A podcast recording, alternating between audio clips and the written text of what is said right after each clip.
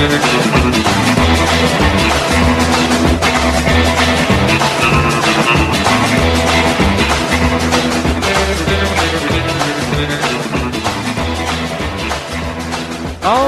hello again, everyone, and welcome to it. It is the Derek Hunter podcast for Wednesday, the 13th of April, 2022. Happy hump day to you. Hope you get humped. I am joined, before we get on with the program, I'm joined by Bailey. Go ahead, say hello. don't, you don't eat the microphone, and you know, just, just talking into it. Say hello, everybody. Hello. You don't normally talk like that. Talk like you normally talk. No. All right, you goofball. And Quinn is here as well. Say hello, Quinn. Hello, everybody. Say, how y'all doing? How y'all doing? All right. Bailey, are you going to speak at all like a normal person? Hello. Nope. all right. Tell everybody have a good week and have uh, have fun. Have a good week and having fun. Hello. All right. Well, they wanted to. Find, I spent the day uh, getting uh, near heat stroke with them in the backyard. I'm cramping up right now. I recorded this earlier uh, because it was supposed to be a nice day, and I'd promised them playing outside while I did yard work, and I didn't drink enough water, and I got too hot, and now I'm like I'm past it now, but uh, my legs cramping up, and ah, heart was racing. Yes, what? I think there's big eyes on that picture frame. Yeah, that's the replacements. Someday you'll learn good music. But but why is there a small eye and a big one? Uh, because it's a drawing by the drummer Chris Mars. Hey, uh, tell everybody who your favorite band is. Uh, the Go Go's. That's right. During dinner, she was requesting the Go Go's and dancing around to it. So you got good taste in music, Quinn. Yeah. All right. And Bailey has, uh, I don't know, problems. Bailey, want to say anything? Da. All right. You realize this is an audio medium, not video, so your weird faces and everything don't really register. You got to speak. Yeah. All right. Thank you uh, both. I'm going to get on with the program because we got a lot to get to. Like I said, this was recorded earlier in the uh, day uh, because of promises made to those kids. It was uh, looking at the uh, the information on the shooting, the terror attack in New York. Is a guy called Frank James. They're looking for a person of interest, so that's good. That's an update. Okay, talk. Hello, everyone. Sing. I love the I love Daddy. All right, and Daddy loves you too. All right, I didn't pay her for that, but I'm paying. All right, yes, Quinn. Well, I want to hear you my my singing. Go ahead. Yeah, you got your father's voice. All right, all right. I'm gonna no. People need to get on with the program. Tell them all to go to Patreon.com/slash Derek Hunter Podcast and sign up there, and maybe we'll do a whole ten minute show with just the two of you there. You can say it. That's what you said with, with, Yeah. All right. Patreon.com slash Derek Hunter Podcast. I'm going to go to the pre recorded thing before my children. Yeah, I'm trying to get it done so you ruin everything before you ruin everything. And we'll get on with that. Good Lord. Now on with the show. We got uh, some inflationary news. That's the big breaking news story. Is the numbers are out and it's not pretty. God, it- the Biden administration is so inept, so incompetent. The only thing they're good at is actively trying to deflect the trouble they know they're going to get into. They actively try. I've got a cut here on a play before we get to Mika. Morning Joe, the Morning Joe crew had uh, Mika. She was sentenced to announce the the jobs or the uh, inflation numbers. But in preparation for this, I want to play you two minutes, almost not quite two minutes, of Ginger Goebbels yesterday talking about what they know is coming down the pipe. Talking about these now, theoretically, the administration isn't supposed to know about these numbers until the whole world knows about these numbers. There are certain things you could, the stock market is going to react to the like jobs numbers. If people have uh, heads up a day ahead of time, they could make moves in their portfolios and benefit themselves and all the stuff that well everything that members of Congress do on a regular basis already. So they're they're not supposed to have access to these numbers. But they get heads up. They know. Plus, they can see the writing on the wall. Even though the people who work at the White House are committed leftists and uh, economically illiterate um, socialists, they do go to the grocery store. They do drive cars. They're not all plug in hybrids or plug in anythings. They are automobiles. They buy gas. They buy food. They have children and so they notice these. Now they're mostly wealthy, so they don't. Re- they're not really bothered by them, but they do notice them because they recognize that their uh, financial future depends on it. You know, can I afford to stay in this job, or do I have to jump ship and start my MSNBC show now? You know that those sorts of questions. Ginger Goebbels rec- wrestled with that one already for herself, but um, so they know what's coming, and so the day before the jobs number, the uh, I keep saying jobs numbers, the day before the uh, inflation numbers were announced, Ginger Goebbels took the unprecedented step of denouncing the numbers and bl- assigning blame already, without even knowing what they were. And of course, it's the Putin price hike. Now, remember when this started with the war in Ukraine, which nobody seems to be paying attention to anymore, and the media sort of pays it lip service, but it is not the top of the line story that it was. I think you know we we really do have a short attention span, but um, when it started, it was the gas prices, right? It was the gas. The gas prices are the cause of well, gas prices going up. We're all Putin's fault. It's all Putin's fault. Vladimir Putin, damn you, it's the Putin price hike, price hike, and we're going to release oil from the Strategic Petroleum Reserve to uh, alleviate the Putin price hike. And now they're saying that uh, now this is ridiculous. The Biden administration is now going to allow the uh, E15 or E85 blend, the corn ethanol stuff. They're going to allow that. They don't generally allow that in uh, summer months because of pollution factors. I don't claim to understand it. It doesn't seem to matter. The minor uh, increase in CO2 emissions from this. Plus, it does damage to the automobile. Honestly, it really does. But they uh, they're going to allow that to be sold throughout the year to try and alleviate. See, it's it's like saying there's a wine shortage. We've only we normally have uh, 200,000 gallons of wine, but we only have 100,000 gallons of wine. So to alleviate the wine shortage, we're going to allow water to be poured into the wine. We're going to let them cut the wine. Therefore, there's more wine, theoretically. You just have to define down what wine is. That's what they're doing with this. Although they're doing this at a time when they're warning us of potential food shortages, right? Food shortages because Ukraine is the breadbasket of the world. And now we're going to take more food, we're going to take more corn, and we're going to dump it into our gas tanks. Now, the Corn farmers in the United States absolutely love this because they get subsidized up the yin yang for these sorts of things. But it is not a solution. What would be a solution? Yeah, here's the story NPR. President Biden will announce today that his administration will temporarily allow E15 gasoline, gasoline that uses a 15% ethanol blend that is typically banned for sale from June to September, to be sold this summer. So we're going to take more food at a time when food inflation is through the roof. And we're going to make that shortage go to the food so that he can say, I've lowered gas prices, even though it won't really lower gas prices. It'll just uh, maybe keep gas prices where they are. It's sort of more of a maintain thing. Now, this, is, this was a Putin price hike. You'd just blame Putin, but it's not. This is the Biden administration's policies. How do I know that?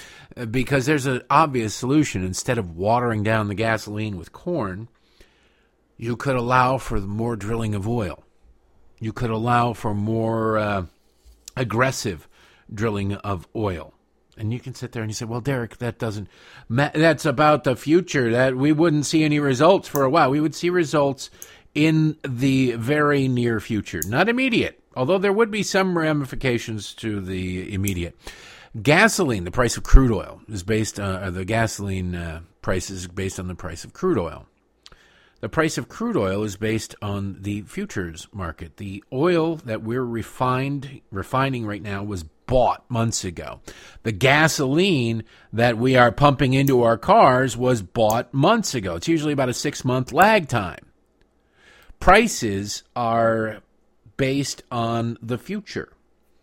If you say we are going to double our capacity to refine and double our ability, our, the amount of oil we're taking out of the ground. We're going to move hell or high water. We're going to waive regulations. We're going to do everything we possibly can to suck as much of that sweet, sweet crude out of the ground as possible and get it into your cars as quickly as possible. That would have a near immediate impact on the price of gasoline. It would. But the Biden administration can't do that because it would have an immediate impact on the favorability ratings of Joe Biden amongst the radical leftists. So they end up with this garbage where they go, you can dump corn in there. Anyway, back to uh, Ginger Goebbels. I just thought that was interesting. We get more into that maybe in a bit. But Ginger Goebbels yesterday, in anticipation of the horrible, horrible, awful, terrible inflation numbers year over year, is awful, terrible, terrible 8.5%. Um, did you get an eight? Unless you got an eight point six percent raise or above, you are now behind where you were a year ago, thanks to Joe Biden. Joe Biden was president both times, and it's all his policies' fault. But that's beside the point. Ginger Goebbels in preparation for this. Listen to this and count how many times she says Putin price hike and how many pre deflections she engages in here. Because of the actions we've taken to address uh, Putin, the Putin price hike, we are in a better place than we were last month. Um, but we expect March CPA, CPI headline inflation to be extraordinarily elevated due to Putin's price hike. And we expect a large difference between core and headline inflation, reflecting the global disruptions in energy and food markets. So core infl- inflation doesn't include energy and food prices. Uh, headline inflation does. And of course, we know that core inflation inflation, you know, energy, the impact of energy, of course, on oil prices, gas prices. We expect that to uh, continue to reflect what we've seen uh, the increases be over the course of this invasion. And just as an example, since President Putin's military buildup accelerated in January, average gas prices are up more than 80 cents. Most of the increase in, uh, occurred in the month of March, and at times gas prices were more than a dollar above pre invasion levels. So that roughly 25% increase in gas prices will drive tomorrow's inflation reading, and certainly it's not a surprise to us, but we certainly think it will be reflected. And in March, again, to give you a point of comparison, the average cost of a barrel of oil was around $110. That's compared to about $75 at the beginning of the year. So we expect this to all be reflected as we look at the data uh, tomorrow. Uh, I will say that um, anytime there is heightened in, uh, monthly data uh, or uh, uh, no, inflation reporting or numbers, it is a reminder to us, to our, our allies on the Hill, and hopefully to many of the American people that we need to do more to reduce costs for the American people.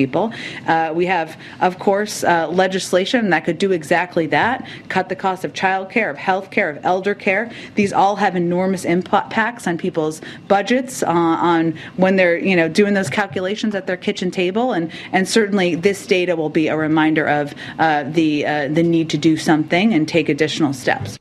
you gotta love it. Oh, it costs significantly more now, eight and a half percent uh, over last year to you know, fill your car, fill your your stomach, heat your house, cool your house, whatever. But we can take steps now to reduce the the price of uh, your child care. First of all, there are a lot of people out there who don't have children. Secondly, she's not talking about some sort of untapped resource of child care professionals the government is keeping behind glass.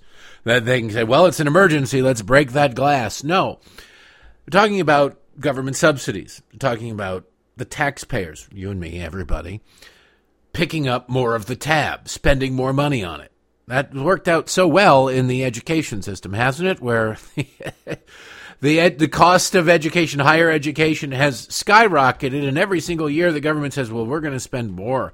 Because cost of education has gone so high, we're going to put uh, five thousand dollars a semester into the Pell Grant system. That should cover the tuition. And the schools go, well, all right, well, we're going to raise our tuition to $5,000 a semester. And then they go, oh my God, it's so big. We have to go to $6,000 a semester next year. And the schools will go, you know what? We'll go to six. What 6,000 sounds better than 5,000 anyway. You do the same thing with child care. You start subsidizing it, you get more of it. If the government says we're going to pay half of it, well, then it's just like I was talking about yesterday with Medicaid and how states love spending on Medicaid when times are good because for 50 cents they get a dollar's worth of benefits. If they say we're going to subsidize half of your child care, then they go, well, this is great we're helping people and the uh, providers go well, this is great. Now we can raise our rates and we're only really raising it half on the people who are actually dropping their kids off because the government's picking up the other half. And why not push that envelope? Make hay while the sun is shining. They're all prepared for these horrible numbers today. Mika brzezinski glassy-eyed lord knows what she did last night but uh, she's always Joe must not really like his wife very much. She's always the one who's tapped to to give this bad news to the to their I would say to the world, but to their dwindling audience, to their tiny audience. She's the one always tapped to do that. And here she is, she does it. She reads the teleprompter like a champion. There is no injection of uh, her opinion, but you know it kills her.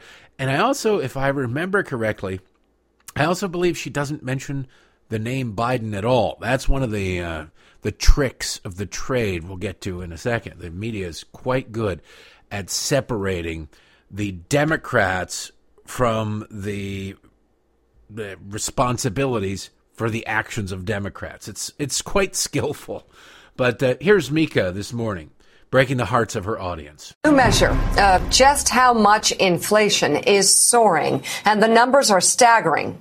The consumer price index jumped 8.5% in March from 12 months earlier. That is the biggest year over year growth in 40 years. You have to go back to 1981 to see a similar jump in the costs of food, gasoline, and housing.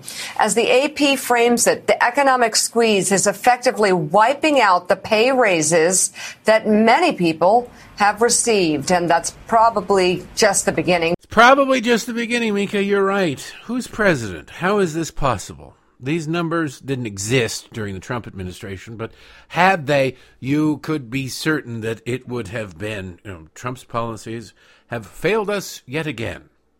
Now, if you look at the trend lines, this is not good for the Biden administration. So it is going to take an extraordinary amount of turd polishing. Oh, yes, forgive my crudeness. But they say you can't polish a turd, but boy, howdy, these Democrats in the media are certainly going to have to spend at least today and tomorrow trying to. If you go back all the way to one year ago, March 2021, the consumer price index, inflation essentially, was at about 2.6%. 2.6%. Then it started inching up. In April, it was over 4%. It was 4.1%. How did that happen? What happened there? Boom, the next month, 5%, 5.5. Then it sort of stabilized for a couple of months between 5 and 6%. And then in October, it went over 6 Seeing the trend, it's going up and up and up. In uh, November, it was just under 7 In December, it was 7 January, it was 7.5 In February, it was 7.8 percent and now here we are at 8.5%. If those of you playing the home game are following along, that is a trend line that is pointing up and up and up. It has not even plateaued. It has not even plateaued. The only thing they're going to hang their hats on is what they have to do to find something to hang their hats on, aside from blaming Putin. They're going to blame Putin for everything. But they're going to do uh, well if you remove food and energy. If you remove gasoline, the cost of heating and lighting your home, the uh, cost of staying alive because food is, last I checked anyway, kind of necessary. The numbers are slightly lower. By slightly lower, I mean they're at about 6.5% instead of 8.5%. So if you can shave two percentage points off of it, then they're going to tout that. They're going to say, hey, you know what? Well, it was 6.4% in February. It's 6.5% now.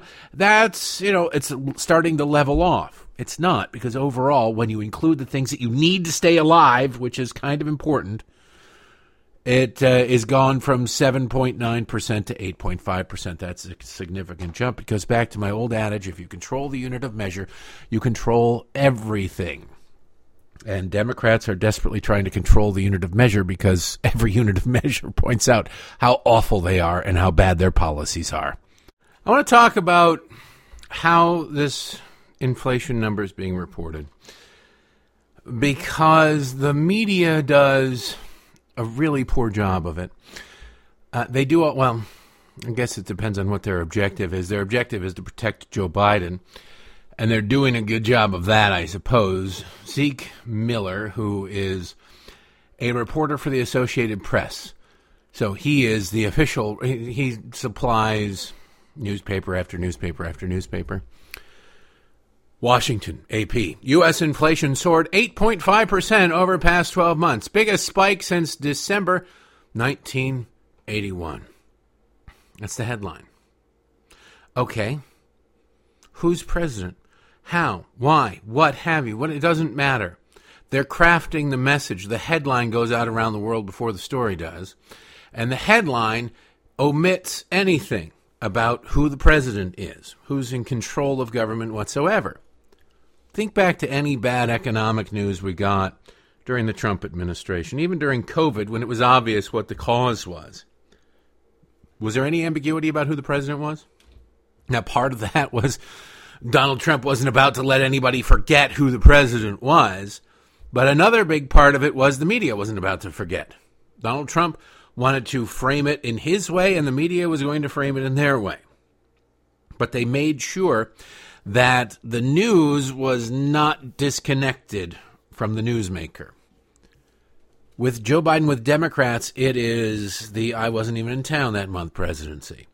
I mean, this tradition, this is a, a long standing tradition. Go back to the Barack Obama administration. Anytime there was bad news, it was, oh man, the, the Department of Justice announces, or the uh, Department of Labor announces. It wasn't the Obama administration. And if you look back at the coverage of the scandals during the Obama administration, the IRS scandal, it was about the IRS. You would find a lot of stories, not all of them, they couldn't completely disconnect the fact that the IRS is in the Treasury Department, the Treasury Department is in the executive branch, and the executive branch is, you know, headed by the President of the United States. But they did the best to separate that. Probably about 80% of the stories. So you could read a lot of stories about Lois Lerner and the IRS and only hear about how this was an IRS scandal. It wasn't a scandal involving the Obama administration, it was an IRS scandal which is a bit odd, a bit curious, I would say, uh, that this rogue agency within the government was able to spy on and deny rights to conservative organizations, all to benefit Barack Obama, but that never gets mentioned. Remember that? It was in 2012. And these nonprofits that had started in the wake of the Tea Party movement were seeking their tax exempt status. And Barack Obama's IRS suddenly started slow walking applications for their tax exempt status and denied them something like 56 to 1 liberal to con- or conservative to liberal denial of organizations lois lerner took more trips to the white house in her position at the irs than her than every predecessor in that position before her in the course of about a year. It's weird how that worked out, but it was all just a weird coincidence that did not involve the executive branch. It certainly did not involve Barack Obama. Nothing could involve Barack Obama. He is, of course, a saint, and it was reported as such. And Barack, who is Lois Lerner meeting at the White House? We don't know. Why was she at the White House so often? Who knows? It's one of those mysteries that the world may never figure out. But it was all there for the world to see, and the media did the best they could to make sure that the world didn't see it the way it was. It was Lois Lerner's scandal. Lois Lerner, by the way, was um, held in contempt of Congress for refusing to answer questions. If anybody in the Trump administration or the Bush administration refused to answer questions, what did we hear? Why this is rampant speculation, but it's probably probably protecting higher ups, protecting the president. This is an admission of guilt here. Lois Lerner was held in contempt of Congress, and nothing came of it. Nothing came of it. The Eric Holder, then Loretta Lynch Justice Department under Barack Obama did not pursue any charges related to contempt of Congress charges against Lois Lerner. Weird, isn't it? Now, Trump administration officials are being held in contempt of Congress for not participating gleefully with the sham January 6th commission. And what's happening? The president, on down are putting pressure on the Attorney General to prosecute them. Prosecute. What's more important? Something that, uh, you know, some administration officials turn over their private personal phone records from a day where there was a three hour riot on the Capitol. Nothing was ever really threatened. The Democrats have tried to weaponize and turn into the biggest scandal in all of American history. Bigger than 9 11, bigger than Pearl Harbor combined. Worse than the Civil War, my God. It was Jim Crow 4.0, as a matter of fact, January 6th. What's worse, that? Or the scandal involving the targeting the weaponization of the IRS? Or if you need a body count, even though there was no body count on January 6th, aside from Ashley Babbitt, you could look at the Fast and Furious program. The Fast and Furious program, under Eric Holder, under Barack Obama, was the forced sale of weaponry to Mexican drug cartels. Theoretically, under the guise of, anyway, that they wanted to see how these guns got trafficked back to Mexico. But unlike the uh, Operation Gunrunner under the Bush administration, the George W. Bush administration, where they actually followed the guns and did not let the cartels go away with the guns, they'd also informed the Mexican government that these guns were being sold, and they put tracer chips hidden inside the guns so they would know where they were at any moment. They were all recovered Fast and Furious did none of that. They didn't inform Mexico. They didn't put tracer chips in it. They just kind of let them buy the guns and go off into the ether. And those guns were used in a lot of murders in Mexico, as well as the murder of border officer Brian Terry. Now, the Obama administration claims no idea how this program started, where it came from. They first tried the, well, it's just a continuation of the Bush program and they pretty successfully pointed out how the Bush administration didn't just say, here's some guns, go ahead, knock yourself out. They actually traced the guns. So that didn't work. Then they started stonewalling. When all else fails, simply refuse to answer. And Eric Holder, the Attorney General, did refuse to answer. There was uh, an invoking of executive privilege with no explanation as to why it would be necessary and what exactly executive privilege is being used to protect when you're talking about the murder of Americans and Mexican citizens facilitated by the Attorney General of the United States. We don't know who started, who initiated Fast and Furious to this day. Eric Holder, again, was held in contempt of Congress because he refused to comply with congressional subpoenas. Yes, sounds familiar, doesn't it? These are the people that the Democrats want to prosecute. Now, they've, they've done the same thing. They're just looking at it going, well, this is the Holder rule, right? You get a subpoena and you say, well, that's neat, but I'm not interested. What do you do? Well, the uh, Loretta Lynch Justice Department and the Eric Holder Justice Department, believe it or not, decided not to prosecute Eric Holder. But uh, Jeff Sessions did too. The Trump administration didn't prosecute him either. They've set this horrible precedent. But the stories about it were about how fast and furious the Justice Department, this program, it's just a mystery and it's a horrible the, the limited number of stories. They didn't really want to cover those stories because the biden or the obama administration was trying to institute gun control in the country at the time and it would be a bad look if you're saying the american citizens need to have their rights curtailed. They should not be able to buy certain firearms while your administration is actively facilitating the purchase of those very same firearms by mexican drug cartels. Not a super good look there So they largely ignored the story. They ignored the whole thing, and when it was reported on, it was as if some rogue third arm uh, had something to do. You know, you're sitting there going, "Well, my hands are clean." No, it was some rogue third arm that did that. The Obama administration said. And Barack Obama, by the way, for his part, pathetically, remember this is at least three different scandals where he goes, "I found out about it. By reading the newspapers. I I don't know anything about this Fast and Furious thing. Oh, and I heard about how did I find out about the IRS targeting my political enemies? Why, I, I read about it in the Washington Post, of course. And all the media just said, well, that makes sense. We're that good. Wow, we're really good. When realistically, the follow up question should have been Mr. President, then why don't you fire your chief of staff and everybody in the food chain up to that point uh, who kept this information from you? You should never be surprised by a scandal within your own administration by reading it in the newspaper.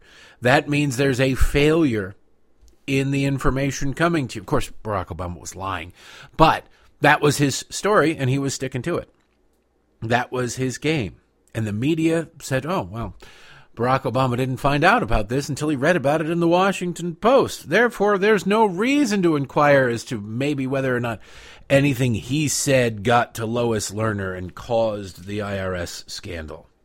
never do that, or anybody in his inner circle. There's no way. He just heard about it for the first time from the newspaper. And all intellectual honesty and journalistic curiosity went up in smoke like it was an honorary member of the Choom Gang. Quite a little trick there. So when you see these stories about inflation and the inflation numbers, you're going to hear a lot about Russia and Putin, which I just read you the chart shows you that this has been a long term trend since May of last year, not a significant spike suddenly after the Ukrainian war. And then they will disconnect Joe Biden from inflation. It will just be, it's happening. Like the Associated Press, U.S. inflation soared 8.5%. It was, oh, it's the U.S. It's your fault. U.S., us. It's us. It's our fault. It's not Joe Biden's fault. He's a saintly old man. He just loves everybody and wants to sniff their hair. This morning, Tuesday morning, there was a possible terror attack in New York City. We don't know. It's, let's see. Uh, as it develops, I'll just tell you what we know. Uh, the headline from the New York Post: At least a dozen injured in Brooklyn subway shooting during rush hour. At least a dozen people were injured Tuesday morning in a gruesome shooting in a Brooklyn subway station during rush hour. Officials said. The bloody incident broke out around 8:30 a.m. at the 36th Street station for the D, N, and R lines in Sunset Park. Claire, a stenographer who witnessed the event while riding the Manhattan bound N train, told the Post there were so many rounds fired off she lost count. It's a lot of pictures of the attack. It's developing now, as we know, so you've got to be. Uh, Got to be wary of anything that happens in the uh, I'd say the next 12 hours at least, anything that's reported. But it is interesting. CNN is reporting, let's see, according to first responders, multiple people have been shot in a subway station in Brooklyn, and, quote, several undetonated devices have been found. According to preliminary reports, a male suspect, possibly wearing a gas mask and an orange construction vest, fled the scene uh, and some sort of unknown location following the attack in a Brooklyn subway station. CNN now says at least 13 people have been hurt in the New York City subway station. So, as this develops, we'll definitely bring it to you. So she said she saw a man who she described as five foot five black man around 170 pounds wearing an orange vest and a gas mask drop some kind of cylinder that sparked at the top. Quote, I thought he was an MTA worker at first because I was like, I didn't pay much attention to him, you know? You've got orange on, she said. Now there's uh, a lot of graphic photographs going around on social media, people engaging in triage against the wounded shows people coming together, which is good, taking care of each other. There's a lot of smoke in some of the pictures. Maybe that cylinder that was dropped was some sort of gas canister. We don't know. But we'll definitely be watching this. And like I say, the description so far from one person is a five foot five black man around 170 pounds. That could change dramatically in the heat of the moment. Nobody knows anything. So that sort of stuff I would take with a grain of salt. But something horrible has happened in New York. And uh, I don't know. Uh, so far, I'm only seeing reports of people injured. Hopefully, that's all it is. Hopefully, they catch this creep and uh, kill him, quite frankly, before he's able to do anything else to anybody else. Just, just saying. Because this is unacceptable. Oh, I see this also breaking stories from the Daily Wire. This is also out of New York. It doesn't have anything to do with the terror attack, so I don't want to confuse people into thinking this is related, but it's also breaking news from the Daily Wire. Authorities arrested New York Democratic Lieutenant Governor Brian Benjamin on Tuesday morning on campaign finance related federal charges, two sources familiar with the matter told NBC News.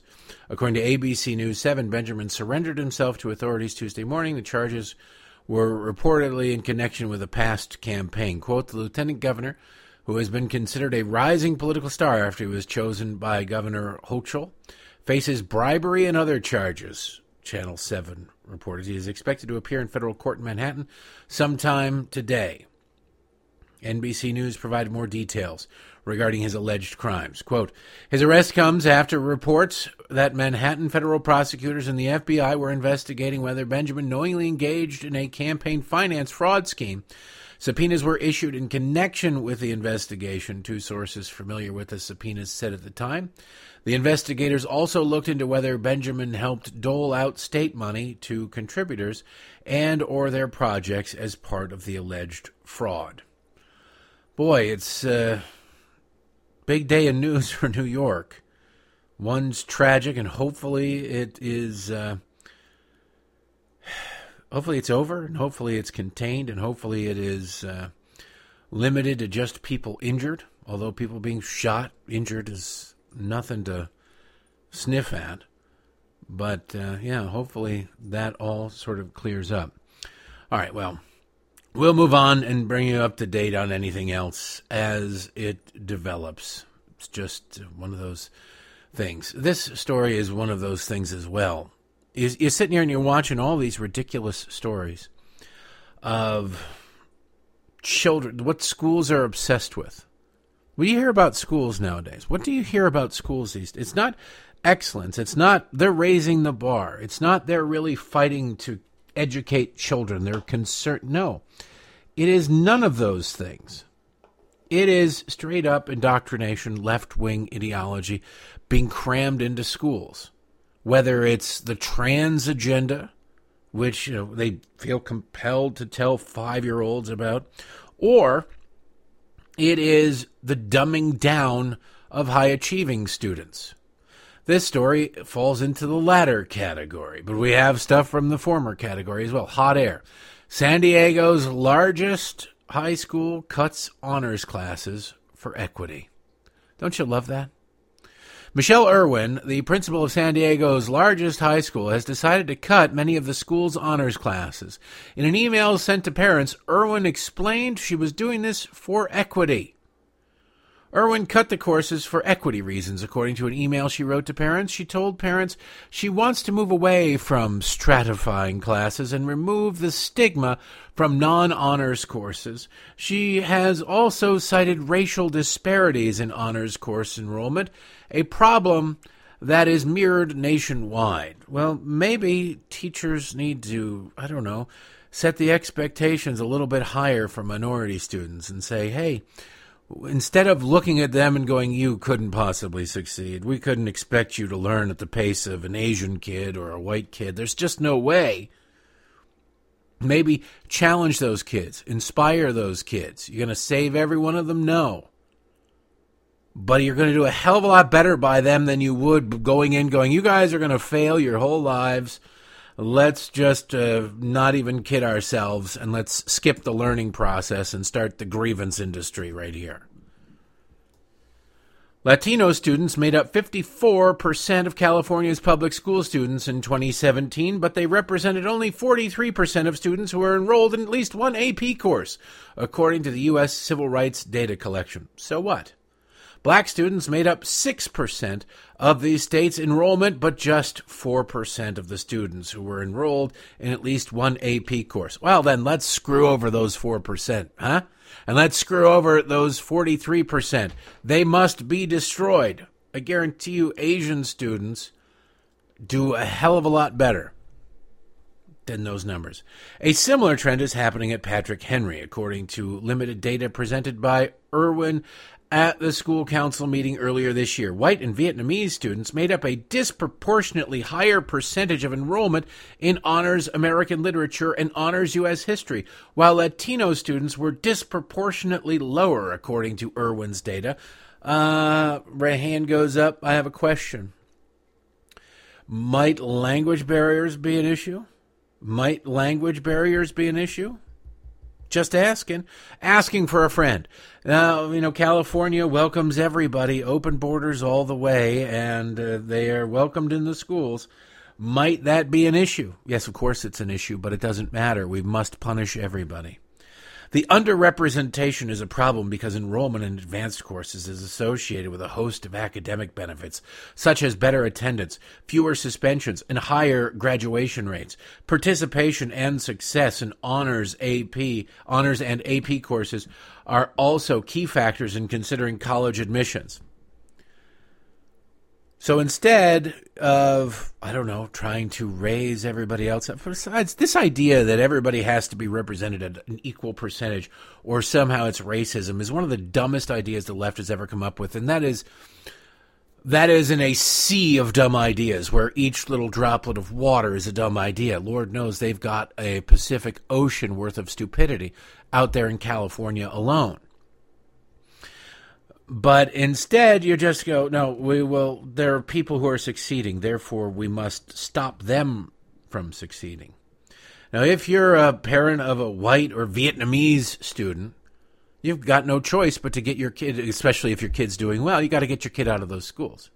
You, you have no choice. You've got to get your kid out of that school, period. If you're one of the 43% of the Hispanic students who are in those, you got to get them out of the schools. You've got to. If you're one of the 4% of black parents who got their kids, you got to get the kid out of the school.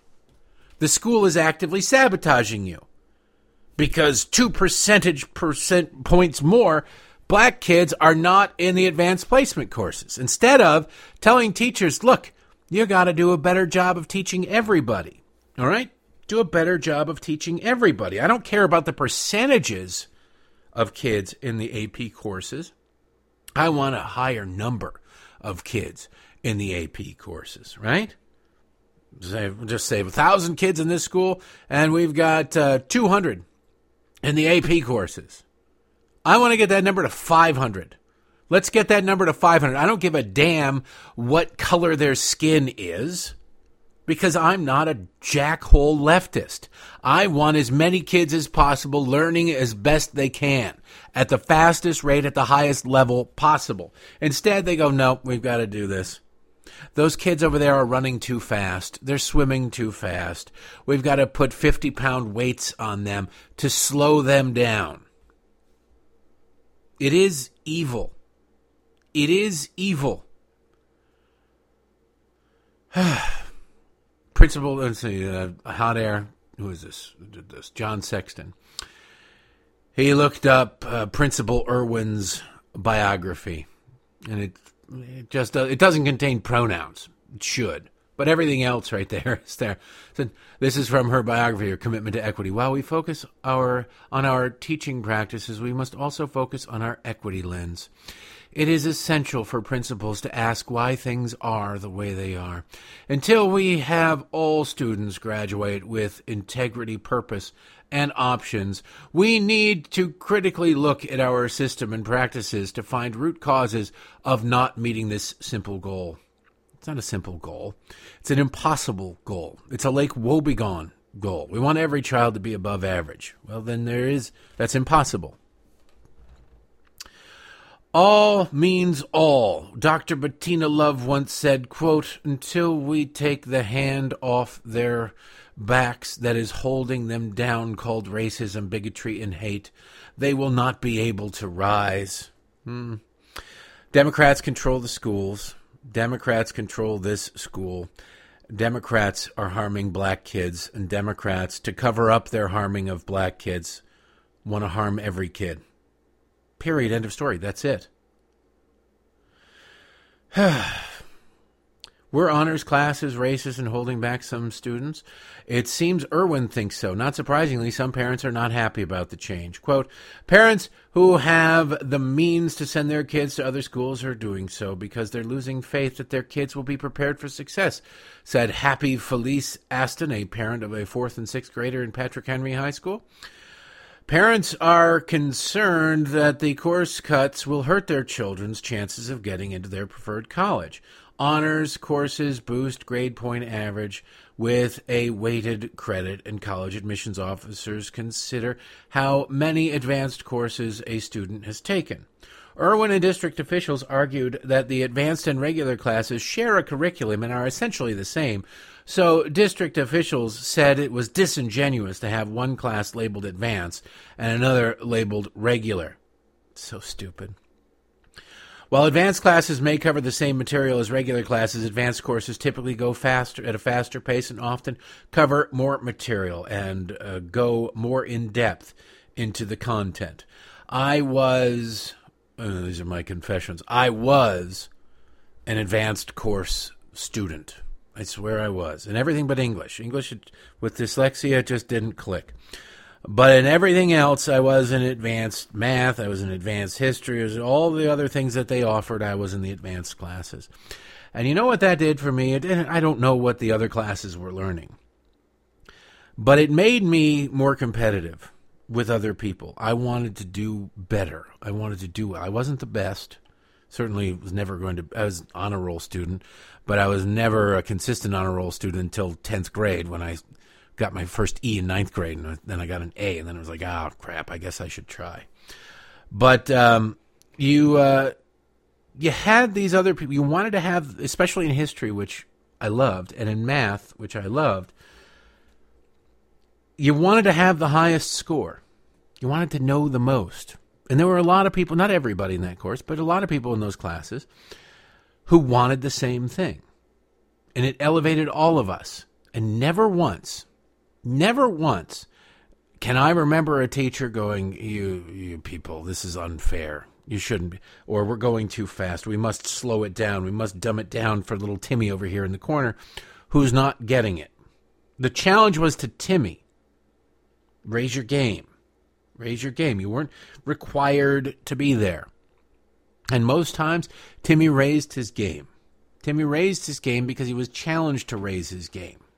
Instead of letting the air out of everybody else's tires in the Tour de France, Timmy just had to pedal harder. Now they want to let, you know, let the air out of everybody's tires and put rocks in their shoes in the name of equity because they think there's no way that black and Hispanic kids can succeed. Well, it seems pretty clear that that's not true lower percentage points, 4%, but that's out of a 6% population. A 2 percentage point disparity ain't that much. If you can't overcome that, I question your teaching abilities. And with the Hispanic numbers, 54 versus 43. Well, 43% is a pretty significant number of Hispanic students doing quite well. Instead, the liberals are going to let the air out of their tires. Why? In the name of equity. For justice for Hispanics, they're going to punish Hispanics. For justice for blacks, they're going to punish blacks. In this racist country, they're going to punish Vietnamese most of all. Why? Because stop Asian hate or something like that. It's hard to follow these people's logic because they have no logic. They're just race hustlers, opportunists, and pretty gross. Not only do we have our uh, liberal friends trying to ruin the advanced placement of kids, thereby, you know, if, if I can't, it's the most selfish thing ever. If I can't have the future that I want, if this, then I'm going to ruin the future for everybody. If I don't get the results I want, I'm going to ruin the thing for absolutely everybody. It's what a selfish child does, but then in so many ways, what Democrats have devolved into is a selfish child. And they're still running around going, oh my God, what about the poor trans children? What about the poor, sweet, sweet, nourishing trans children? In Texas, they have a law that you cannot mutilate the body or permanently alter through hormones or drugs the physical well being, the physical being of a child. You have to wait till they're 18. You have to wait to imagine having to wait till you're 18. How many things do you have to wait till you're 18 for? the uh, butchering of your body seems like it should be one of them, right? But to the left, no, that's unacceptable. And so you get Chris Hayes last night over at MS. He's going to be the only Rachel Maddow left at MSNBC soon. She's only she's. I'll tell you in a minute. She's starting to work Mondays only. Mondays only. Um, Chris Hayes was talking about the situation in Texas passionately Imagine being this worked up about it. And here's the most recent case study of what that looks like on the ground. In Texas, Governor Greg Abbott has found it helps him politically to be cruel to transgender children, to deny their very existence. And so the recent order he sent state officials is already hurting these children, their families, and care providers. This order takes what used to be normal care for trans kids and classifies that care as child abuse in the eyes of the state. And Abbott has instructed licensed professionals like doctors or teachers to report claims of trans children receiving transition care. Again, a health care decision being made within a family by the parents of the kid and the state coming in and reporting it and ratting it out. Adding that existing laws contain criminal penalties for not doing so. And this, in turn, is forcing state employees who work in family protective services to investigate these families for child abuse, okay? Showing up at people's homes. Again, agents of the state under a Republican governor. They're showing up people's homes for the crime of allowing their child to receive crucial medical treatment under supervision of a doctor. Crucial medical treatment. While I don't. I don't refuse Chris his choices. There's no doubt that he's probably. Wait, he didn't transition? That's a guy? Never mind. Now, but I mean, let's be honest. The crucial medical choices, important medical. These are um, these are kids having hormones injected in them because they they feel confused as as a teenager or preteen. And the state says no, you got to wait until you're 18. You can live however you want, but to get anything done that is irreversible, you have to be an adult. Now, theoretically, they should wait until they're about 25 because that's when the brain fully forms and is fully functioning. But they're going to 18 because that's when you can vote and join the military and smoke and all that. So, okay, fine. Whatever. You just need some time to pump the brakes. That is the cruelest of the cruel thing. What Chris Hayes and his ilk don't want you to know is about people for whom this was the wrong choice.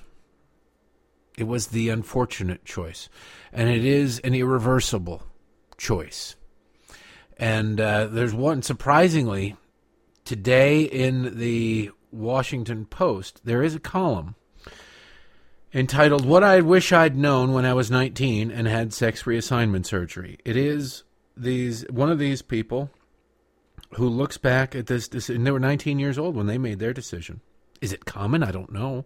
We don't know. We're not allowed to ask questions. We're not allowed to collect the data because to even acknowledge that somebody like this author exists is to otherize the trans community or whatever it is they say. But in reality, this person has a very interesting cautionary tale. There's a person named uh, Corinna Cohn, a software developer in Indianapolis and an officer in the Gender Care Consumer Advocacy Network. So I'm betting not a not a hardcore conservative. She writes, "When I was 19 years old, I had uh, surgery for sex reassignment, or what is now called gender affirmation surgery." That callow young man who was obsessed with transitioning to womanhood could not have imagined reaching middle aged. But now I'm closer to 50, keeping a watchful eye on my 401k and dieting and exercise in the hopes that I'll have a healthy retirement. In terms of my priorities and interests today, that younger incarnation of myself might as well have been a different person. Yet that is the person who committed me to a lifetime set apart from my peers. There is much debate about transgender treatment, especially for young people. Others feel differently about their choices, but I know now that I wasn't old enough to make that decision. Given the strong cultural forces, forces today casting a benign light on these matters, I thought it might be helpful for young people and their parents to hear what I wish I had known. Now, this person, if that's a real name, is seriously risking massive backlash from the trans army. They are legion. They are not uh, the trans part of it is not, but the people, the leftist, every leftist in the world, every progressive will sit there and say that this person doesn't exist, and they will attack this person.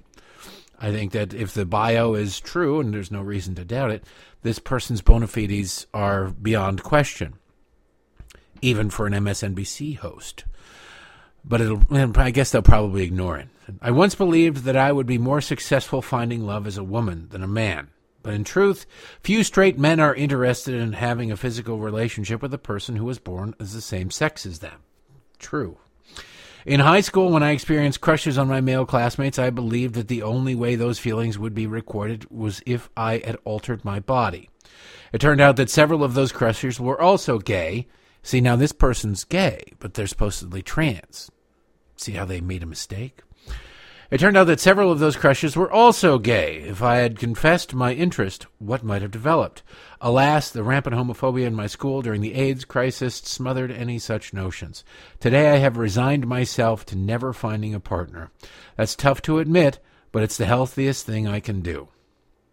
As a teenager, I was repelled by the thoughts of having biological children.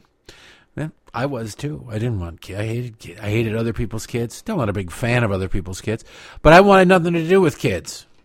Uh, boy, was I wrong. Was I stupid? But in my vision of adult, the adult future, I imagined marrying a man and adopting a child. It was easy to sacrifice my ability to reproduce in pursuit of fulfilling my dream. Years later, I was surprised by the pangs I felt as my friends and younger sisters started families of their own. See? You start taking those pills at 14, you're never, never having kids. Even if you change your mind before the surgery, you're going to screw up your body to the point that it's just going to be impossible or you'll have, uh, you'll do damage to the baby. The sacrifices I made seemed irrelevant to the teenager I was. Someone with gender dysphoria, yes, but also anxiety and depression. It's always with something else. Have you noticed that? There's always this combination. And maybe it has to do with the combination. Maybe it has to do with he's gay and he's depressed and whatever. I don't know. But society is not allowing people to even ask those questions. Uh, I was not prepared for puberty nor the strong sexual drive typical for my age and sex. Surgery unshackled me from my body's urges, but the destruction of my uh, private parts introduced a, a different type of bondage. From the day of my surgery, I became a medical patient and will remain one for the rest of my life. I must choose between the risks of taking estrogen, or exogenous estrogen, which includes venous uh, thrombosis and stroke, Good Lord. Uh, venous thrombosis and stroke, or the risk of taking nothing, which includes degeneration of bone health. In either case, my risk of dementia is higher, a side effect of eschewing testosterone. I never heard any of this. Have you ever heard any of this before? Any of these side effects? Did Chris Hayes talk about this? No, weirdly, he didn't. What I was seeking for, uh, what was I seeking for my sacrifice? A feeling of wholeness and perfection. I was still a virgin when I went in for surgery. I mistakenly believed that this made my choice more serious and authentic. I chose an irreversible change before I'd even begun to understand my sexuality. The surgeon deemed my operation a good outcome, but intercourse never became pleasurable. When I tell my friends, they're saddened by the loss, but it's abstract to me. I cannot grieve the absence of a thing I never had. It's really sad.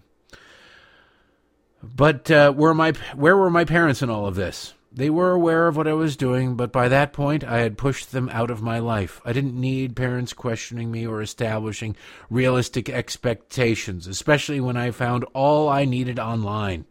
The early 1990s, something called the Internet Relay Chat a rudimentary online forum allowed me to seek like minded strangers who offered an inexhaustible source of validation and acceptance, which is really all these kids want. And they're finding it where, where you're seeing it. Your teachers are telling you, this is the way, this is the way, this is the only way. And you go, I feel weird. I feel like an outcast. I can find acceptance over there. Do you really believe that? Do you feel that way? Or do you just want acceptance and do you like the acceptance? We don't know. We're not allowed to ask. I shudder to think, she continues, of how distorting today's social media is for confused teenagers. I'm also alarmed by how readily authority figures facilitate transition. I had to persuade two therapists and an endocrinologist and a surgeon to give me what I wanted. None of them were under crushing professional pressure, as they now would be to affirm my choice. That's another truism that I hadn't thought of. You actually had to really prove that you wanted it, that you needed it, that it was it was not just uh, I want to do this because I want to see how the other half lives. I may well have transitioned even after waiting a few years. If I hadn't transitioned, I likely would have suffered from uh, the world in other ways. In other words, I'm still working out how much regret to feel, but I'm comfortable with the ambiguity. What advice would I pass on to young people seeking transition? Learning to fit in your body is a common struggle. Fad diets, body shaping, clothing, and cosmetic surgery are all signs that countless millions of people at some point have a hard time accepting their own reflection. This prospect of uh, the prospect of sex can be intimidating, but sex is essential in a healthy relationship. Give it a chance before prematurely altering your body. Most of all, slow down. You may yet decide to make the change, but if you explore the world by inhabiting your body as it is, perhaps you'll find that love is more than you thought. Uh, you'll find that you love it more than you thought possible. Wildly important piece in the Washington Post today on this issue. I am surprised they ran it. I am pleased that they ran it.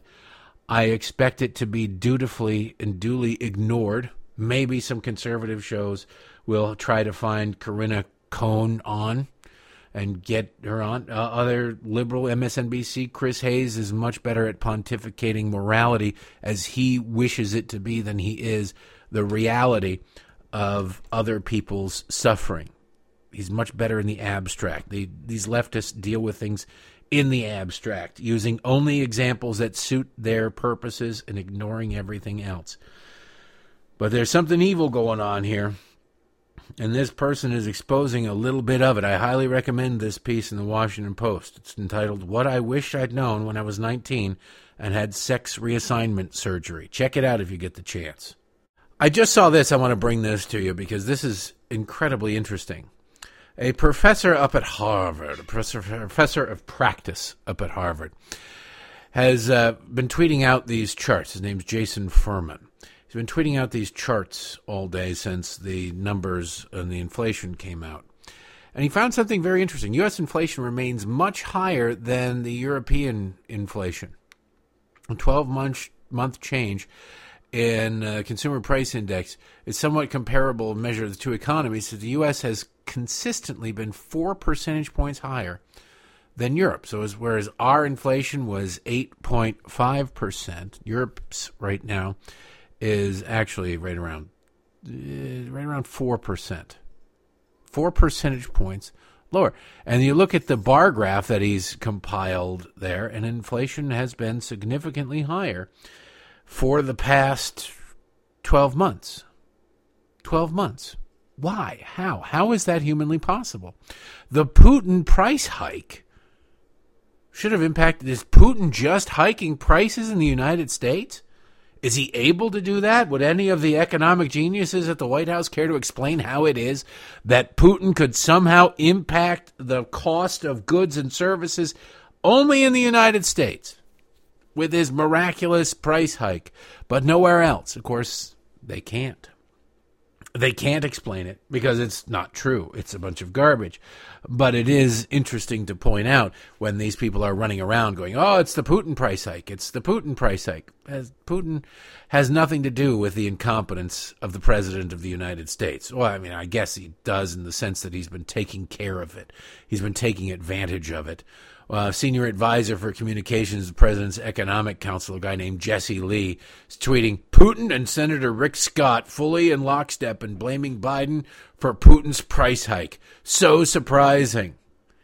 How is it, again, that only the United States has experienced Putin's price hike?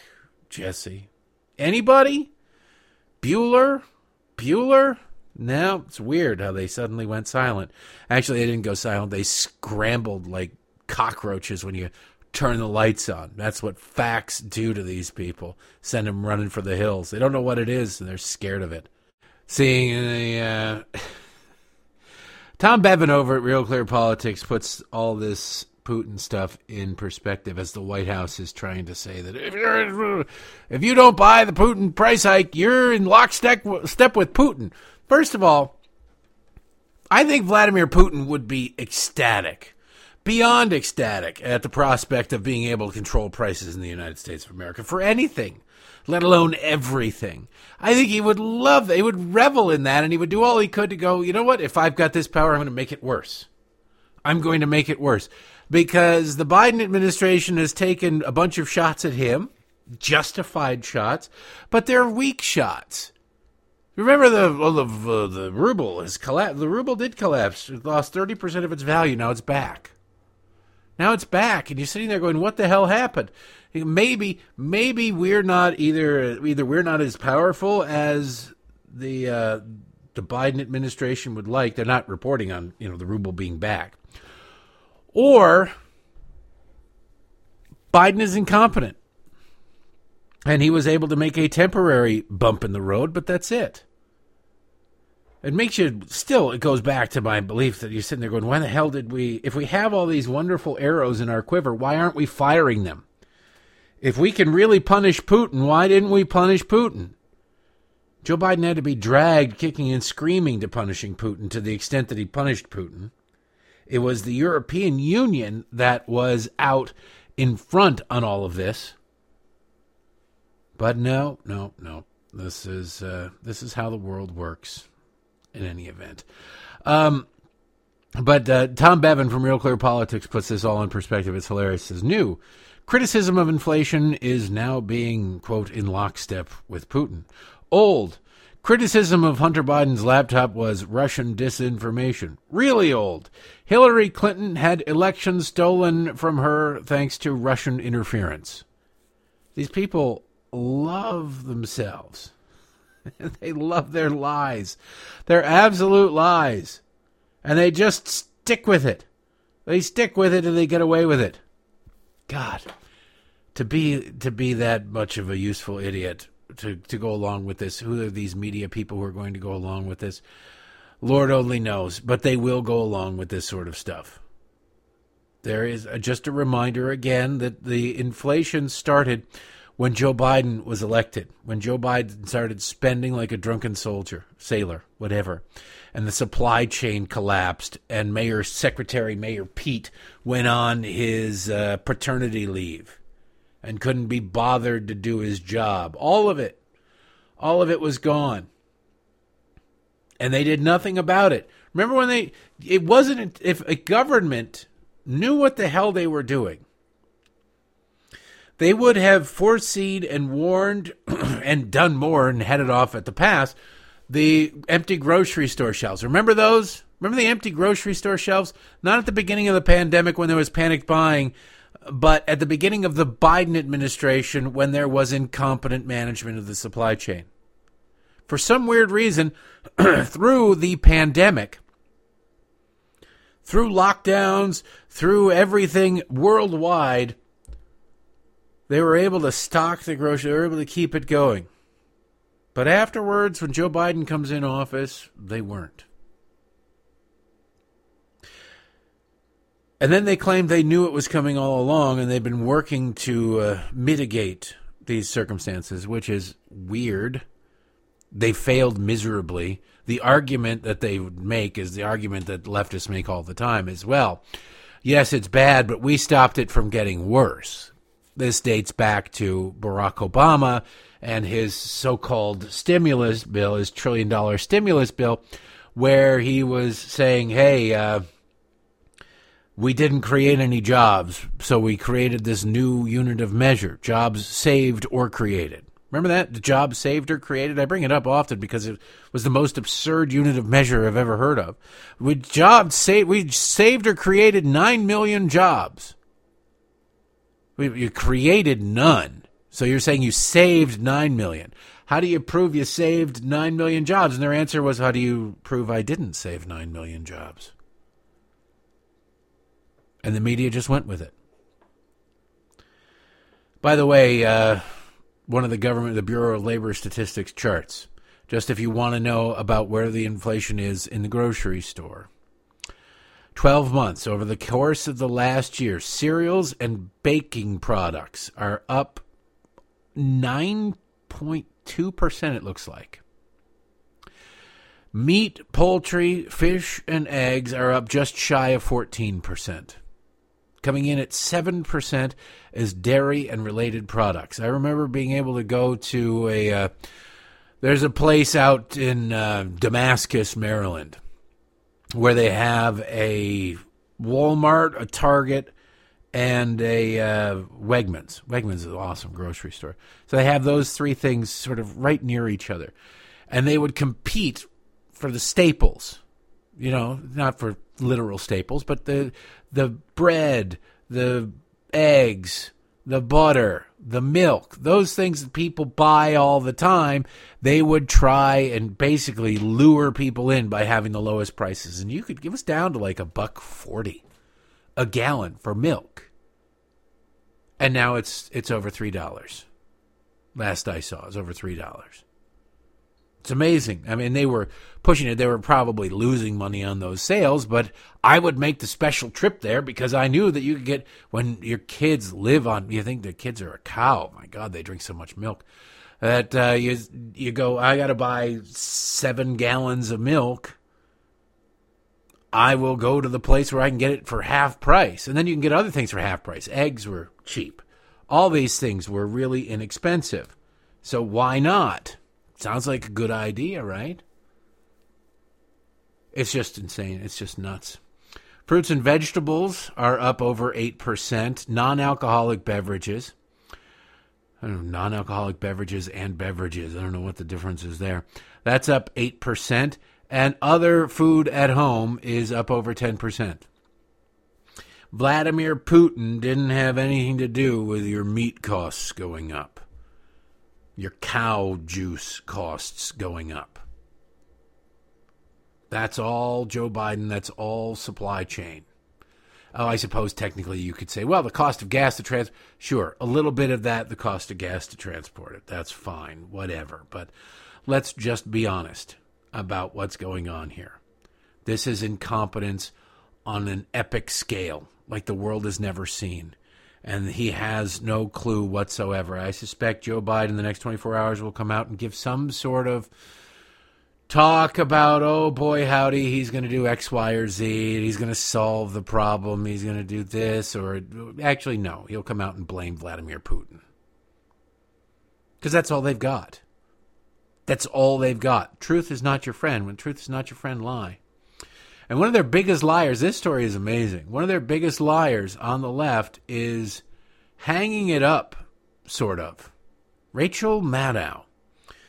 Mediaite has the story. Rachel Maddow returned to her eponymous show Monday following a two month hiatus, but she announced a major change. She will only host the show one night per week beginning in May.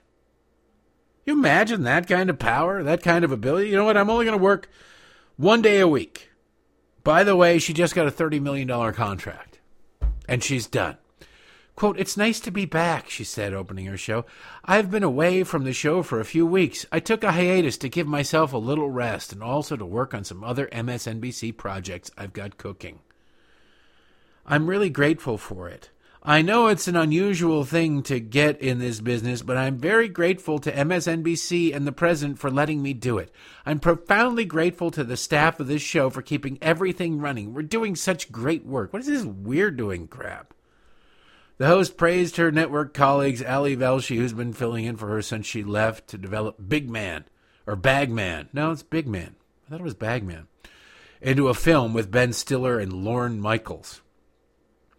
She then addressed the potential for another hiatus, which she hinted at before she took a break in February. You imagine you go into your boss and you say, I want a new contract and I only want to work one day a week, but I want a significant raise.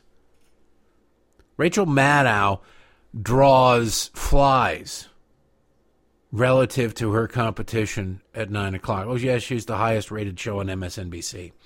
And she's higher rated than the what is the garbage that they have Don Lemon now. I guess it's like old Don Lemon all the time over there at CNN. But uh, compared to Fox, compared to HGTV, to compared to the Cartoon Network, she draws nothing, and she's getting thirty million dollars a year to work one day a week at her leisure because she feels burned out.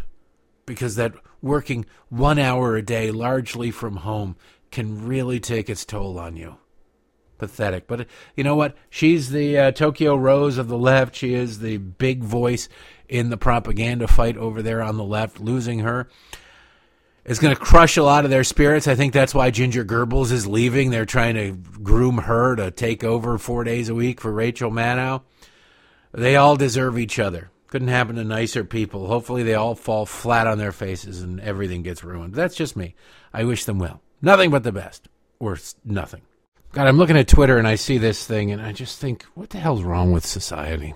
What's wrong with the press? Celebrity press is worse than regular press, political press. Significantly worse than regular press. The Daily Mail celebrity because they all they all have their own media divisions that cover themselves and then they have a whole bunch of people who've taken up residency at the rear ends of celebrities of the moment. They love building them up and they love crashing them down. And Rihanna, Rihanna the singer, is pregnant. I don't know if you live under a rock, you might not have known that, but you would have thought that uh, baby Jesus was inside her womb. The amount of coverage that this story has gotten. And now they're sitting there like, I, I wish Rihanna well. I have nothing against Rihanna. I don't care one way or the other about her pregnancy. It, I hope the baby's fine. That's it. The same way I hope other people I don't know who are pregnant are fine. But the there she is on the cover of Vogue, right? Pregnant. It's now a rite of passage if you're in the music industry. You got to get a, a semi nude photograph of you pregnant and put it on the cover of a magazine. And now you'd think the, the caption should be, Look at me, because that's everything that they do. But instead, Rihanna refuses to be ashamed of her changing body during pregnancy. Oh my God, she's a hero. Golf clap for Rihanna. She refuses to. You th- you mean the the chick in the the lace outfit on the cover of Vogue is, you know, however many months pregnant she is, who cares? Is proud of her. Who cares? Are there people running around going, "You need to be ashamed of your body while you're pregnant"? Get on a treadmill, fatty. I don't think there are. They'd never be able to get anybody pregnant because nobody would have anything to do with them if they were that type of person. God, what the hell's wrong with us? In, in other in other media news, in the you file this one under it couldn't happen to nicer people. it couldn't it couldn't happen to nicer, more deserving people, the poor people over at CNN Plus. It's just not working out for them. There are uh, Axios has the story big cuts coming for CNN Plus after slow start. Has this thing even been on a, a month? I don't know that this has been on a month. But investment and projections for CNN Plus are expected to be cut dramatically in response to low adoption rate. Two sources tell CNN. A low adoption rate. Do you ask yourself this question? It's not always the best unit of measure. It's a little Pauline Kael. I don't know how Nixon won because I don't know anybody who voted for him. But it is worth asking in something like this. Did you know anybody who signed up for CNN Plus? Do you know anybody? Now here in Maryland, Brian Stelter has family, so but I assume he comped them. I assume he's got to comp them. I don't know. And it says, uh, yeah, two sources tell Axios. The news giant is a news giant in physical size only. Was initially planning to invest around $1 billion in the service over the next four years. $1 billion. Good Lord. Hundreds of millions of dollars are expected to be cut from that original investment total. To date, this is hilarious. To date, around 300 million has been spent on the subscription service which includes a sizable marketing investment. I haven't seen any I haven't been looking for any commercials and I haven't really watched any CNN in a long time. And I guess I have seen a couple of things on various websites for banner ads, but how do you spend a sizable portion of 300 million you got to figure 50 million at a minimum. How do you spend 50 million dollars on marketing cnn plus? Join us pay to watch what you're not watching for free. How they thought this was a good idea i don't know. They should do they should take a page from fox honestly uh, and just give it away to just about anybody who wants it make some bogus ca- oh we want to we want to help first responders. We want to help soldiers. We want to help teachers. We want to give this to uh, college students. We want to and you say we'll give you a free year to this because you're just so awesome. And people will sign up and then you get to say hey look we've got this many people subscribing that's the only that's the way all of these things work. Netflix is the only one I know that's truly organic where people just signed up because it was a cool service and people wanted it. I don't know anybody who goes, I need more Fox. You got a DVR. If you desperately need more Fox, you can watch. It's on twenty four seven. Like what do you what do you need more of it for? What do you need more for all of these things for?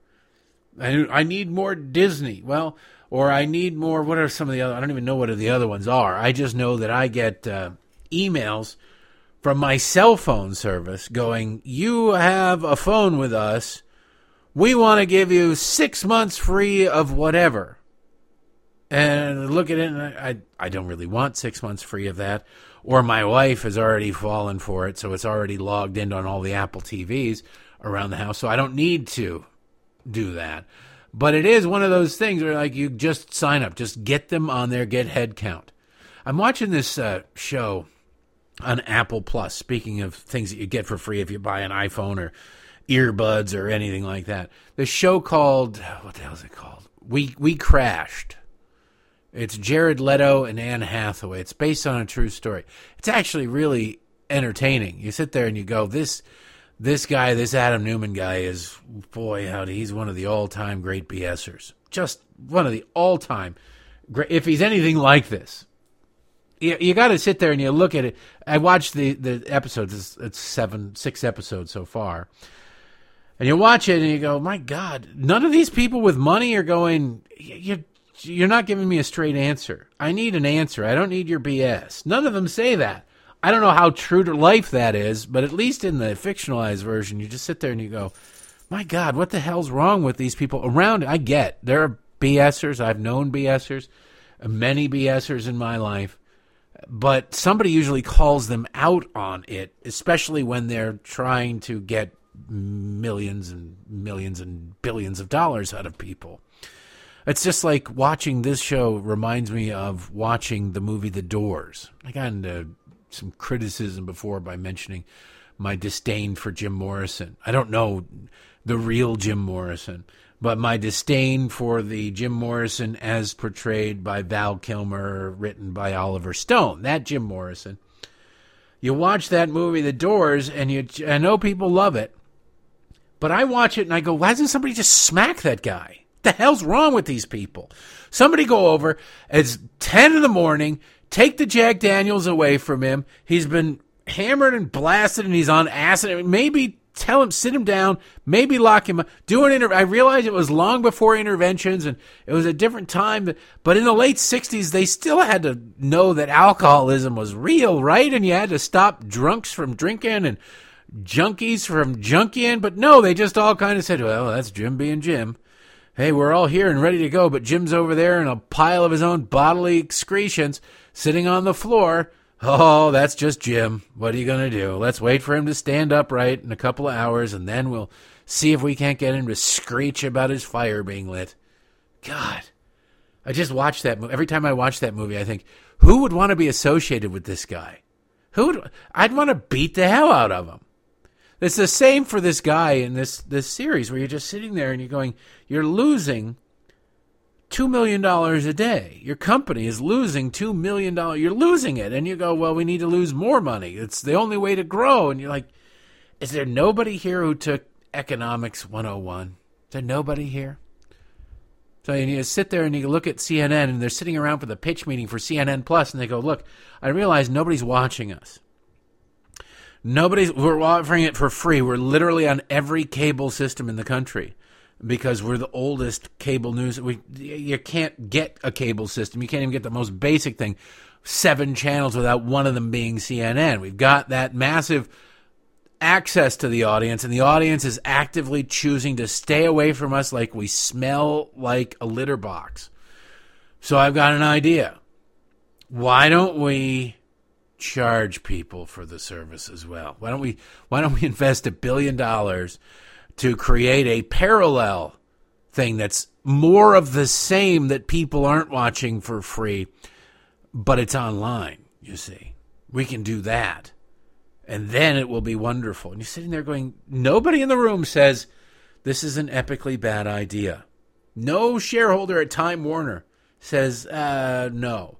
Nobody at Discovery Networks, which is buying this mess, says, hey, uh, since we're buying you, why don't you pump the brakes on this billion dollar boondoggle? Nobody says anything. I mean, I don't personally care. It couldn't happen to a nicer group of people. I hope they go broke. I want to give you an I update on COVID uh, numbers as we've been doing because just to keep you abreast of what's going on. We've got uh, last year it's a seven day rolling average again because reporting numbers in a regular interval is becoming a bridge too far apparently for so many uh, the seven day rolling average from a year ago was 69,490 cases per day. Now we're at 33,021 on average, which is good. It's good. It's lower. It's less than half, a little bit less than half. And in this case, the death numbers correspond a year ago with those 69,000 new cases per day on average, there were 1,000 deaths, 995 per day, whereas the average seven day total now is 498 deaths per day. With that in mind, if you happen to live in the city of brotherly love or are planning to go there anytime soon, pack a mask. Associated Press. Philadelphia has become the first major U.S. city to reinstate its indoor mask mandate on Monday after reporting a sharp increase in coronavirus infections, with the city's top health official saying she wanted to forestall a potential new wave driven by an Omicron subvariant. Uh, if you could cite one instance of how masks worked anywhere, on Earth, I would very much appreciate it, but they don't. They can't. And even questioning that will get you banned from social media. Confirmed COVID 19 cases have risen more than 50% in 10 days. The threshold at which the city's guidelines call for people to wear masks indoors says sh- Cheryl Buttigieg. Bettigole, Buttigieg, I don't know. Goal. Uh, the health commissioner. Health officials believed the recent spike is being driven by the highly transmissible BA2 subvariant of Omicron, which has spread rapidly throughout Europe and Asia and has become dominant in the U.S. in recent weeks.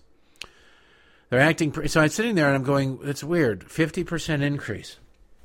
A fifty. If they're basing it on a percent increase, that's a really weird unit of measure. If you get it down to one case and then the next day you get two cases, you have experienced a 100% increase. It's not really, doesn't make a whole lot of sense to base it on that.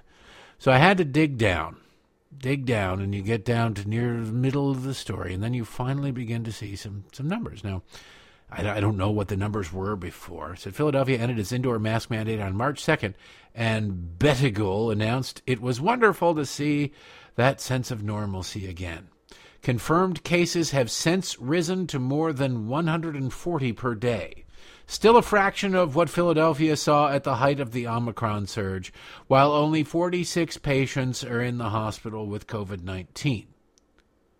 The CDC says community spread in Philadelphia remains low, a level at which the agency says the masking can be optional.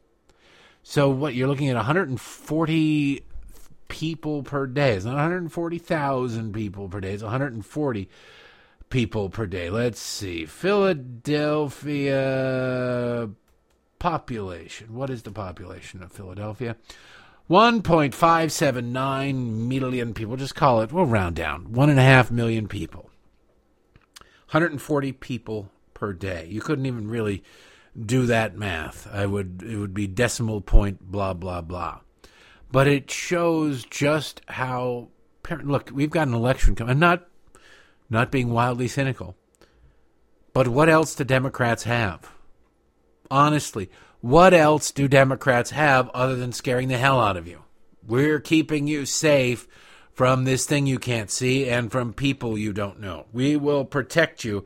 Just follow our lead. Do what we're told. And oh, by the way, as we gear up for an election, we need to reinstitute or extend or whatever, depending on your locality, the idea of vote by mail. We must have unlimited, unfettered absentee balloting in the name of justice or whatever because we are still in the midst of a pandemic. And there's no better symbol to remind people that we are in the midst of a pandemic than looking around and seeing people's faces covered. Seeing people's faces covered. That is the constant reminder of remember how you were scared to death before? You're starting to feel a little comfortable now. Joe Biden's poll numbers are in the toilet. Democrat policy ideas are wildly unpopular. What are we going to do? We need to scare the hell out of people again. And we need to be ready just in case to rig the vote. We need to have that covering fire to rig the vote, just in case, because you never know. Not surprising. Not surprising at all, but still pathetic. 140. Look, optional. Optional. You want to wear a mask, wear a mask. We were in. Uh, it? Sat- it was Saturday afternoon. We went to downtown Frederick, and we were walking around, and uh, you know, went into some record stores, went into some chocolate, overpriced chocolate. It's good chocolate, but it was overpriced chocolate. And then we were going to go into this comic book store, and right there on the door is masks are required in here. I didn't curse the place. I didn't open the door and go, "You Nazi Karens, go to hell." No, I said, "All right, well, I, even if I just wanted to check it out, I didn't have a mask on me. I wasn't carrying. It was a beautiful day. We were outside. I couldn't have gone in if I wanted to. Uh, but you know what? They didn't get my money. There were a couple of other places, one another different chocolate shop that uh, had the same thing. Wear a mask inside. It's their property. They're paying the rent. It's their store knock yourselves out. But I'm not, I don't have a mask on me when I'm outside. I wasn't planning on going anywhere. We just stopped by as a lark, but it, uh, I'm all in favor of that. The government saying, no, you must operate this way, you must exist this way is where you lose me, and where you'll always lose me. And I think where you lose most of the people But they're not doing it to try and gain people. They're doing it to scare the hell out of people so that they can then justify rigging the election again. This story, lastly, at the UK Sun. I don't even know what to make of this. I'm just seeing the headline. Uh, metaverse experts reveal if you can murder someone in the virtual world and whether you can be punished if you're violent. the Sun spoke to two lawyers who have written about crime in the metaverse. The metaverse, for those of you who don't know, you're too busy living in the real world, is the virtual world. Maybe we'll get more into this tomorrow. You get, if you've ever played. I don't know how you don't get violent in the metaverse, to be honest with you. Having played hours and hours and hours of Grand Theft Auto, I know that after you put that thing down, you want to go and drive down a sidewalk. And you're like, I got to no, can't drive down a sidewalk. Can't do that. I can't imagine what it's like to live in this virtual world where everybody looks like a cartoon, by the way, and you can live as an animal. And you might as well walk up to random people and just have do get your aggression out. I know they say, well, the aggression that people bring in there, they could bring it out to them in the real world. I think if you're some sort of monster, like whoever this jackass is in New York, this monster in New York, who I hope is dead by now, instead of going on a rampage in reality, go on a rampage in the metaverse. Okay, just go on a rampage in the metaverse and get that out. It's like going to those Asian restaurants, Japanese restaurants where they smash the plates. You get that frustration out. You scream and smash the plates. You go into the metaverse, you scream and smash the plates, and then you get to eat off of your fine china. That's just my thoughts. I could be wrong, but I'm not. Anyway, we're out of time for today. Thank you for uh, listening and sharing and telling a friend and all the support that you do. We'll be back here tomorrow. Have a great day.